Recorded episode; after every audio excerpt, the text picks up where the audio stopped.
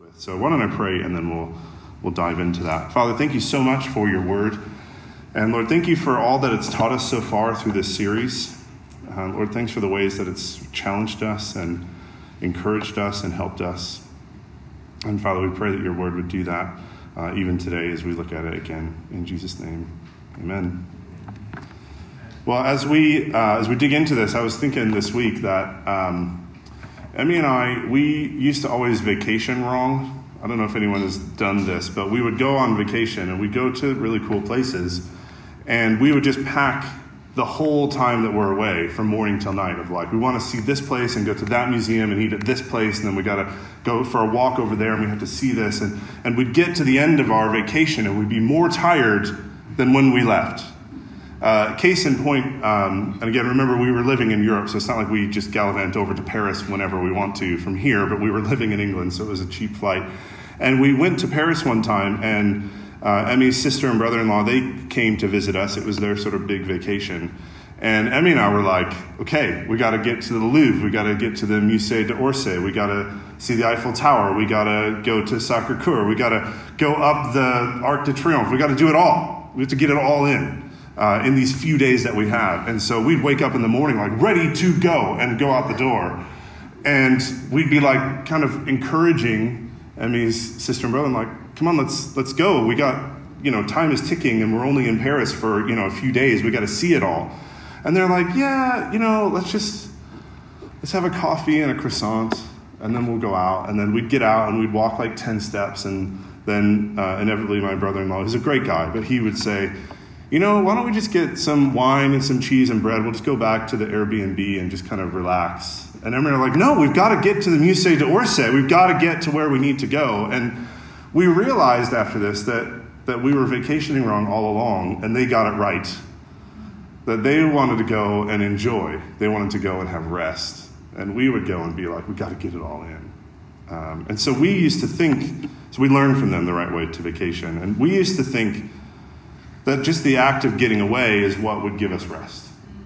That if we just pushed pause on our normal lives and went to this other place, that we would finally have rest. Uh, yet, in all our searching for rest, we just weren't finding it, and instead we were getting more weary in the process. And I actually think most of our solutions for rest are misplaced. That most of us, a lot of the time, we're looking for rest, but we've misplaced where we find it. Uh, and it seems the more and more we look to those solutions, the more weary we become. You know, it's why binging a whole series in a weekend, you're actually more tired than you started. There is a rest, though, that if we seek it, it's going to give us, as our text says, rest on all sides. Did you hear that when Jose read it? Uh, chapter 21, verse 44, it says, The Lord gave them rest on every side. And doesn't that sound great? Rest on every side. Rest from your work, rest from your fears, rest from your anxieties, rest from your difficult relationships, rest from your finances. You name the side. And what if you had rest from that? And we tend to think if I could just change my circumstances, I'll find rest if I can go on vacation, if I can change my job, if I can save enough money, if I can avoid that relationship. But here's the thing true rest isn't in our circumstances, it's actually found in the one who supersedes all of them, the one who orders them, the one who's arranged them. And what we see in Joshua chapters 12 all the way through 22 is that rest is found in the promises of God, not in our circumstances. True rest has far more to do with the promises and work of God on our behalf than it does our circumstances. And so we're going to look at that theme today by looking at three excerpts from chapters 12 to 22. Um, and what you get, by the way, when you, you turn to chapter 12 and it just says a list of all the kings that they defeated. And you get to chapter 13, and pretty much all the way through the end of chapter 22 is a description of the dividing up of the land with a few other important bits thrown in there. Uh, and obviously, like I said, we're not going to cover all of that in great detail, but as you read through it, there's three themes that emerge uh, pretty quickly. Number one is uh, these are three points. Number one is there's a land of promise. The second theme is there's a person of promise. And then thirdly, there's actually a promise of refuge. So a land of promise, a person of promise, and a promise of refuge. Uh, so let's take a look at these three promises and just see how it is that the Lord wants to give us rest on all sides. So, first, the land of promise. And like I said, this entire section has to do with the dividing up of the land between the 12 tribes of Israel, of who would live where. And let's be honest, uh, there's a reason I didn't have the whole thing be read, because we'd all fall asleep. Uh, and you, you know, if you sat down to read it, it, it is mind-numbingly boring. It, it really is. It's, it's boring. Um, whereas, you know, it's really hard to put down chapters 1 to 11 with all the exciting wars and the killings and the hailstones coming from the sky and all that. It's really hard to put that down. But you get to chapters 12 to 22 and you're doing well to stay awake. But I want to think about think about this. It's there's 11 chapters in the book of Joshua. 11 chapters dedicated to tedious details of who would live where and what would be their northern boundary and their southern boundary and their eastern and western boundaries and which tribe is to the north of this one and which one is to the south and which one is to the east. Now, to put that into perspective, that's two thirds the length of the book of Romans, which is the most densely packed uh, theological book in the Bible. Two thirds of it. Uh, that's more, 11 chapters, more than half as long as the book of John, which is John's telling of Jesus' life. Uh, and by the way, it's longer than all three chapters of John's New Testament letters. He wrote three of them. There are less, uh, there are less chapters in that than there are in the dividing up of the land in Joshua. So, why so much detail? Why would he go into so much detail here? Why does this matter? Why is it here? Well, let me show you, and I want you to see this in our passage. Look again at verse 43. So the Lord gave Israel all the land he had what? Sworn to give their ancestors. And they took possession of it and settled there. The Lord gave them rest on every side, just as he had what? Sworn to their ancestors. Not one of their enemies withstood them. The Lord gave all their enemies into their hands. Verse 45 Not one of all the Lord's good promises to Israel failed, every one was fulfilled. So that's roughly four times in three verses, the author says that God fulfilled every single one of his promises but not one promise failed. Now, for the force of this passage to really land, you need to know some history because you need to know that when you need to know when these promises were made. That back in Genesis 15 and 17, that's when God promised Abraham the land. Here's your history. That was 900 years, roughly 900 years before Joshua and Israel took possession of it.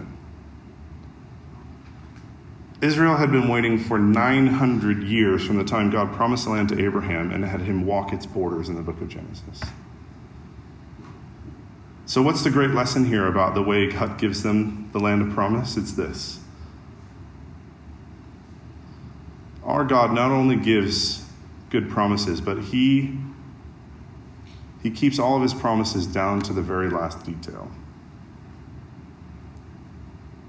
And what that means is you can rest. That's the reason you can rest. Because look at what the fulfillment of the promises of God, look at the fulfillment of it. Look at it again in verse 44. God gave them rest on every side. And very simply, here's what this shows us you will only find true rest when you rest in the promises of God. You're not going to find it in your circumstances. You're not going to find it in the strength that you can build for yourself. You will only find real rest when you rest in the promises of God. So let's just take a step back and look at some of the promises He's made to you. I, I wish I had more time because I could go on and on and on. But I'm just going to give you a few from the Bible, a few of the promises that God has made to you. Do you remember this from Joshua chapter 1? He said, No one will be able to stand against you all the days of your life. As I was with Moses, so I will be with you. I will never leave you nor forsake you. Do you remember that? Verse 9 Joshua chapter 1 Have I not commanded you? Be strong and courageous. Do not be afraid. Do not be discouraged, for the Lord your God will be with you wherever you go. Isaiah 40, here's a good example. Here's a promise He gives strength to the weary and increases the power of the weak. How's that for strength and courage? A couple verses later, Isaiah 40. But those who hope in the Lord will renew their strength. You know this verse. They will soar on wings like eagles. They will run and not grow weary. They will walk and not be faint. Here's another promise from Isaiah chapter 43. When you pass through the waters, here's some familiar language I will be with you. When you pass through the rivers, does that sound familiar to Joshua? Mm-hmm. They will not sweep over you. When you walk through the fire, you will not be burned. The flames will not set you ablaze. These are promises from God to you. How about in the New Testament, Matthew chapter 6? This is Jesus saying, So do not worry, saying, What shall we eat, or what shall we drink, or what shall we wear? For the pagans run after these things, and your heavenly Father knows that you need them, but seek first his kingdom and his righteousness, and all these things will be given to you as well.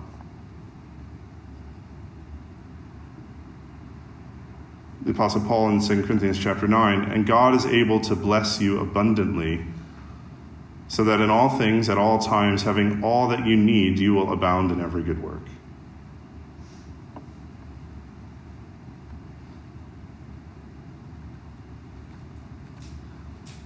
Matthew 11, come to me, all you who are weary and burdened, and I'll give you what? Rest. I could go on and on quoting these promise after promise after promise that God has given to us. But listen to this. If you are in Christ, all of these promises are yours. It actually says in the New Testament that all of God's promises are yes in Christ.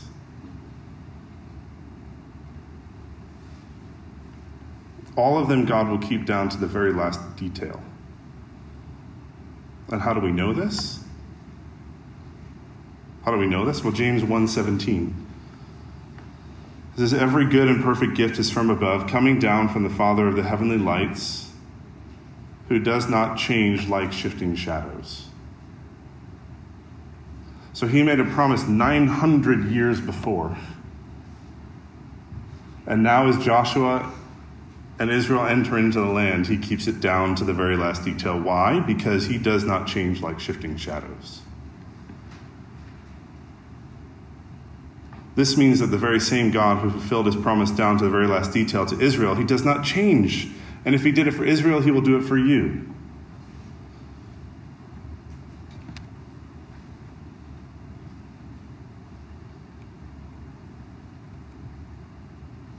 Now, there's a risk in all the details that we'll miss out then on the nature of the promises. Because there's 11 chapters of detail, that's why it's there. But there's a risk that as you read through it and your eyes glaze over, you miss out on the nature of the promises. But the nature of the promises actually shows up in verse 45 of what Jose read to us. Look again, Joshua 21, verse 45.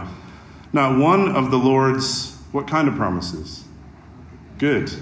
Promises to Israel failed. Every one was fulfilled. That's the nature of the promises of God. It's that they're good. Now, let's think about it in the context of this passage. When you have something good, don't you categorize it? Don't you categorize it? Don't you ponder it? Don't you think about it in minute detail? I was thinking, I was actually remembering back to uh, Halloween when we were kids. And I guarantee almost every single one of you did this. You got your costume on, you got your pillowcase or whatever, your plastic pumpkin, and you went around and you rang the doorbell and people put things in it. And then what did you do when you got home? Separate. You counted it, you categorized it, you put the Butterfingers and the Snickers over here and the dots and all the other garbage over there. And you thought about it.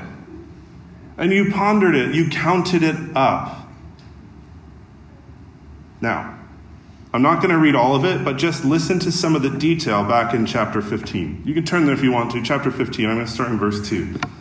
Are you ready for this? Here we go.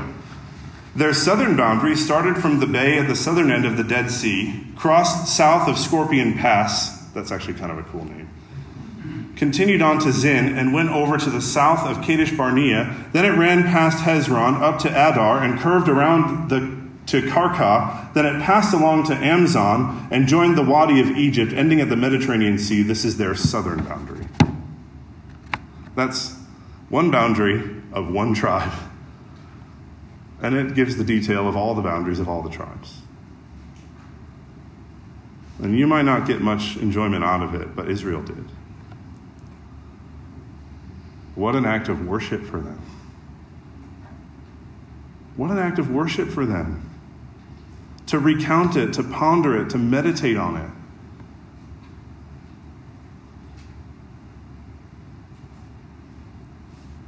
Why? Because it was good. It was good. And writing this out in such great detail in the Bible, Israel teaches us something that if we got it, we would find such fuel for rest that we would find peace no matter the circumstances that we have. Now, I can't promise you that I'm not going to have another dog illustration soon, and I realize I opened the floodgates last week. I've been holding on to this one actually for a long time. Uh, when we first got our dog, uh, we when we picked him up, we picked him up at a pet shop and we bought food there. And about two weeks later, we ran out of food. So I need to go buy new food. And there's a pet shop down the street from us where they sell dog food. And I thought, I'm just going to go there because I'm not the kind of person who plans ahead. I'm just, when we run out, I can walk to that shop. And so we ran out of food. And so me and the dog, we had him for about two weeks. We walk down to the shop and we go in, and he is plastered to my leg. He is terrified of any other human being, totally plastered to my leg. And one of the, the ladies that work in the shop was trying to, you know, coax him out of his shell a little bit. So she gets a treat and she gets down to his level and she's holding out a treat for him and he will not take it. He's terrified. He's shaking. I can feel him. He's shaking. He's, he's scared. He's nervous. And after I apologized to her for his complete rudeness, I remember exactly what she said because it's almost biblical what she said to me. And this will sound familiar because I already read, I already read this to you. Here's what she said to me. She said, Right now, he's learning that every good gift comes from you. Those are her exact words to me. It's almost James 1:17. Every good and perfect gift is from above, coming down from the Father of the heavenly lights, who does not change like shifting shadows. Every good and perfect gift. That's why they list it out. Because it's a good gift, it's a perfect gift. It's precisely what God had promised to them, and He came through. Now, let me suggest this that one reason we feel weary, one reason we feel tired, is because we don't believe that either intellectually or practically that God gives us good gifts. So we either deny it in our mind or we just practically don't take it, don't enjoy it. And so you can't rest because you always think you need more. You always think you need better than what God has already given you. Except, except the Bible says that everything He's already given us is good and perfect and is a fulfillment of His unchanging promise. And so it could be that you're exhausted and weary because you haven't taken the time, get this, to rest in and to enjoy the good gifts He's already given you. Have you emptied out the pillowcase and counted them up and categorized them? We're often trying to change our circumstances to get better circumstances, to bring about a change or an improvement that will finally give us the rest that we need. But there is actually a rest that's available in spite of our circumstances, and it's found in the very, very, very, very good promises of God that He has already given to us. And so our God is a God who keeps his promises, and the evidence of that is that he gave Israel the land that he promised them 900 years before. And not only did he give it to them, but he gave it to them down to the detail of what he had promised. And the reason those 11 chapters are there is because Israel is worshiping God for being a God who fulfills his promises and being a good God. So that's the land of the promise, but I also want you to see the person of promise. Now, in the book of Joshua, the person of promise is actually he's a surprise cameo appearance. Uh, because in chapter 14, you meet Caleb. And uh, once again, for this part of the story to land with all its force, you actually need to know some history. And so in the book of Numbers, remember this 40 years before Joshua and Israel entered the, the land, so 40 years before what we've been studying takes place, Moses was the leader, and Moses is at the border, and he sends 12 spies into the land to scout it out. But when the 12 spies came back, 10 of them said, There's no way we can do this. We can't do it. There's giants living in there, and we're like grasshoppers to them. They will crush us. But remember, two spies came back and said, No, we can do it. We can do it because the Lord will fight for us. So let's not disobey the Lord, but let's follow him into the land that he promised us. And those two spies are Joshua and Caleb. But the nation didn't listen to Joshua and Caleb, and that's why they wandered around the desert for 40 years until that entire generation died off, except for two people, Joshua and Caleb. They're the only ones from that generation that lived and got to go into the land. And back in Numbers 14, God said this about Caleb. But because my servant Caleb has a different spirit and follows me wholeheartedly, I will bring him into the land he went to, and his descendants will inherit it. So that's Caleb. And we actually, we only ever meet him again in Joshua chapter 14. So he does this amazing thing back in Numbers, and you never hear his name again until chapter 14. But it's in here because if you had been reading the book of Numbers and heard the promise that God gave to Caleb, and now you get to Joshua and they're dividing up the land, if you're paying attention at all, you should be wondering hey, I wonder what happened to old Caleb. I wonder if God fulfilled his promise to the old man. I mean, he must be dead and gone now after all the wandering, after all that war. Surely he died off at some point. But instead, in Joshua 14, you read this in verse 6. Now the people of Judah approached Joshua at Gilgal, and Caleb, son of Jephunneh, the Kenizzite, said to him, I think that's my family line, by the way, the Kenizzites. You know what the Lord said to Moses, the man of God at Kadesh Barnea, about you and me. I was 40 years old when Moses, the servant of the Lord, sent me from Kadesh Barnea to explore the land. And then Caleb actually goes on to recount the story of his spying out the land and then trying to convince everyone they can win. And then this, skip down to verse 10. Now then, just as the Lord, what? Promised. He has kept me alive for 45 years since the time he said this to Moses, while Israel moved about in the wilderness. So here I am today, 85 years old. I'm still as strong today as the day Moses sent me out.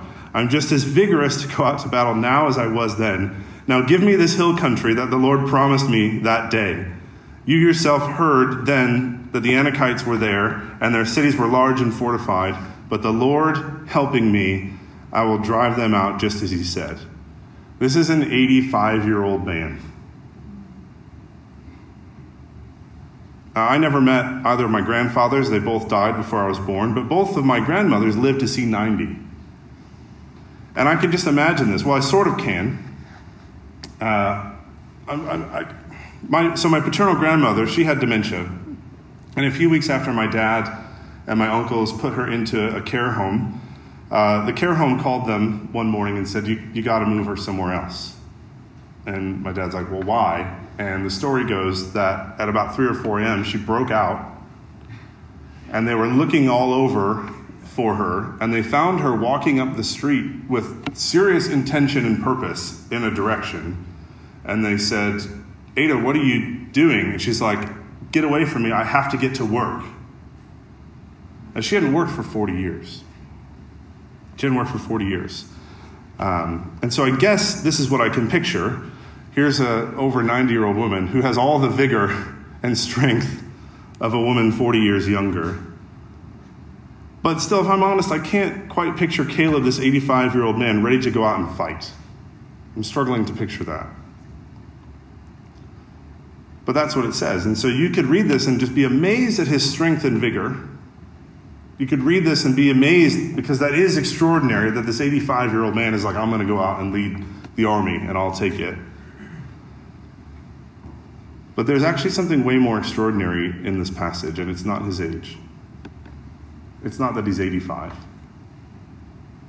It's this it's the 45 years. 45 years, Caleb has been trusting the promise of God.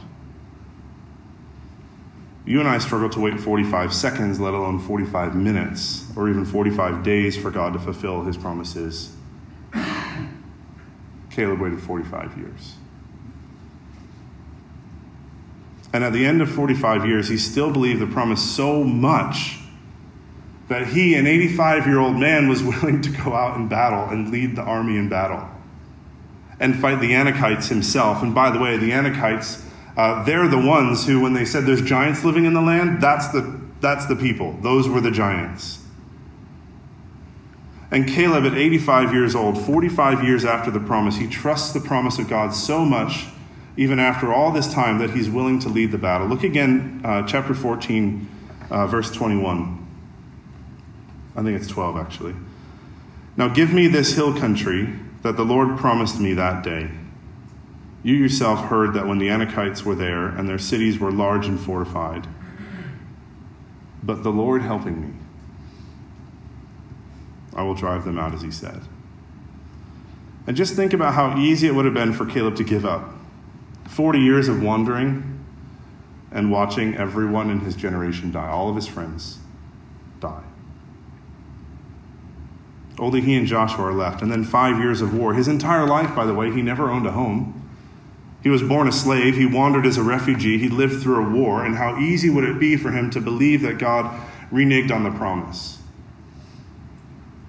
And yet, day after day, week after week, month after month of frustration and disappointment, year after year of dreams that failed to come true, Caleb remains faithful and he never wanders in his confidence in God.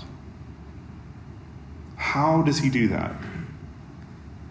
How does a person do that? Well, the text shows us. Remember what I said?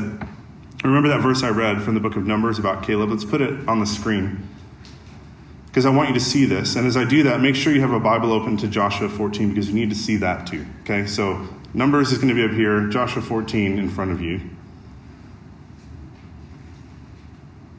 Here's the verse from Numbers 14 again. But because my servant Caleb has a different spirit and follows me, and notice this word, wholeheartedly, I will bring him into land he went to, and his descendants will inherit it. Now, look down Joshua 14. Uh, look around the middle of verse, four, uh, verse 8. However, this is Caleb speaking, however, I followed the Lord my God wholeheartedly. So on that day Moses swore to me, The land on which your feet have walked will be your inheritance and that of your children forever, because you have followed the Lord my God wholeheartedly. But then look at this all the way down at the end. Look at verse 14. So Hebron has belonged to Caleb, son of Jephthah the Kenizzite, ever since. You know what that means? It means he went in and he did it. Because he followed the Lord, the God of Israel, wholeheartedly. And here's what I think this shows us I think this shows us that Caleb was a, a planter of seeds. Over the course of those 45 years, rather than harden his heart, rather than be like, God, when are you going to come through? When are you going to come through? When are you going to come through? Come on, God, let's show up. What are you, what are you doing? Rather than harden his heart, he planted seeds of the promise over and over and over again.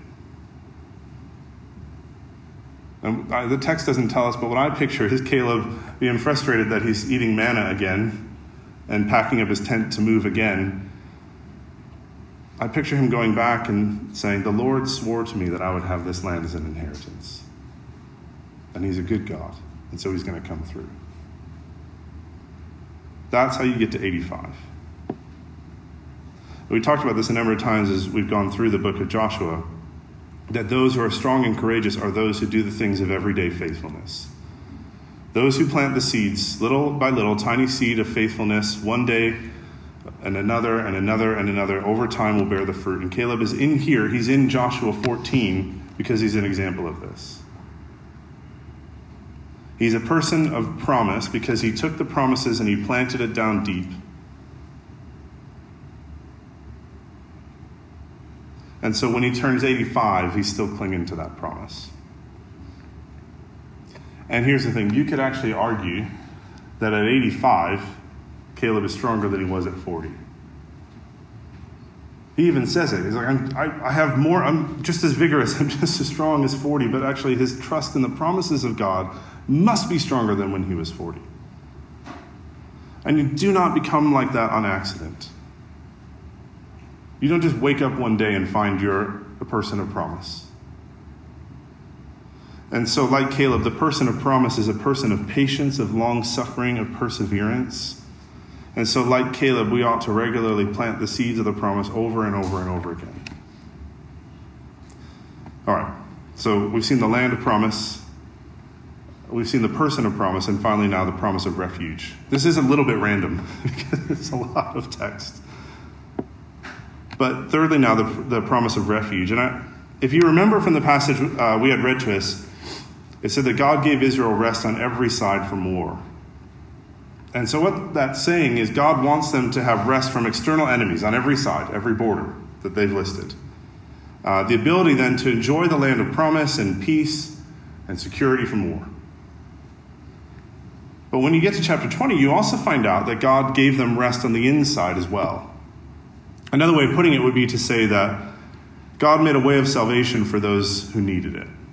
Is another way of putting it. Um, where we used to live in Liverpool, England, I used to walk the same street every day, uh, a couple of times, and I used to walk past uh, this little stone in the ground. Uh, and apparently, back during the founding of the city, which is in the 1400s or something like that, uh, that stone would have stood probably about as tall as this, uh, this podium here, about three or four feet tall. And uh, the I have a friend there who's a taxi driver, and taxi drivers can always tell good stories. And he grew up in Liverpool, and so I just believe whatever he said. And what he said to me is, uh, he goes, "Hey Ken, you know that stone you walk past every day?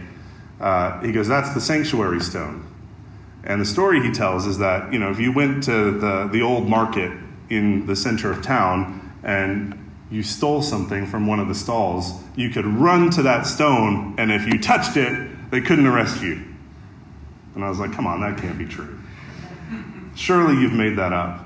Um, I did a little bit of research, and, and it's not, that's probably not true, but that's probably not too far from the truth.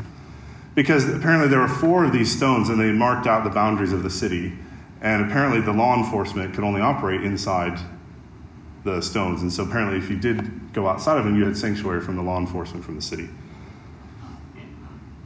Now, I'm sure that's probably not even totally true. But it is an entertaining twist on what the stones actually meant. And actually, what we read in Joshua 20, it's not far off from that kind of a story. Because in chapter 20, we read about the cities of refuge. And what it means is that when someone was suspected of a crime or had unintentionally killed another person, it was part of the culture that a family member of the person who was killed would go and avenge the death. Life for life. And so, if someone in your family was killed, either intentionally or unintentionally, you would send an avenger, not a Marvel avenger, but an actual avenger, to go and kill the person who killed your family member. Uh, that sort of thing still happens today, by the way. It happens in gang culture. Uh, it happens in several cultures around the world, uh, these vengeance killings. Uh, but look what God provided for his people in chapter 20, verse 1. Then the Lord said to Joshua, Tell the Israelites to designate the cities of refuge as I instructed you through Moses, so that anyone who kills a person accidentally or unintentionally may flee there and find protection from the avenger of blood. Which, by the way, Marvel needs to come on, avenger of blood? That needs to be a character.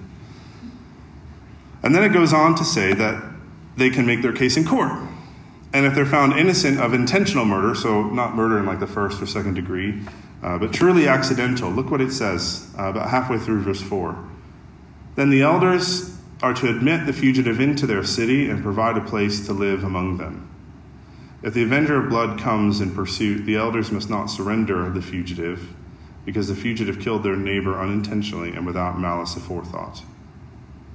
So this means that the guilty one, the one who did the accidental killing, has a safe place from the avenger of blood.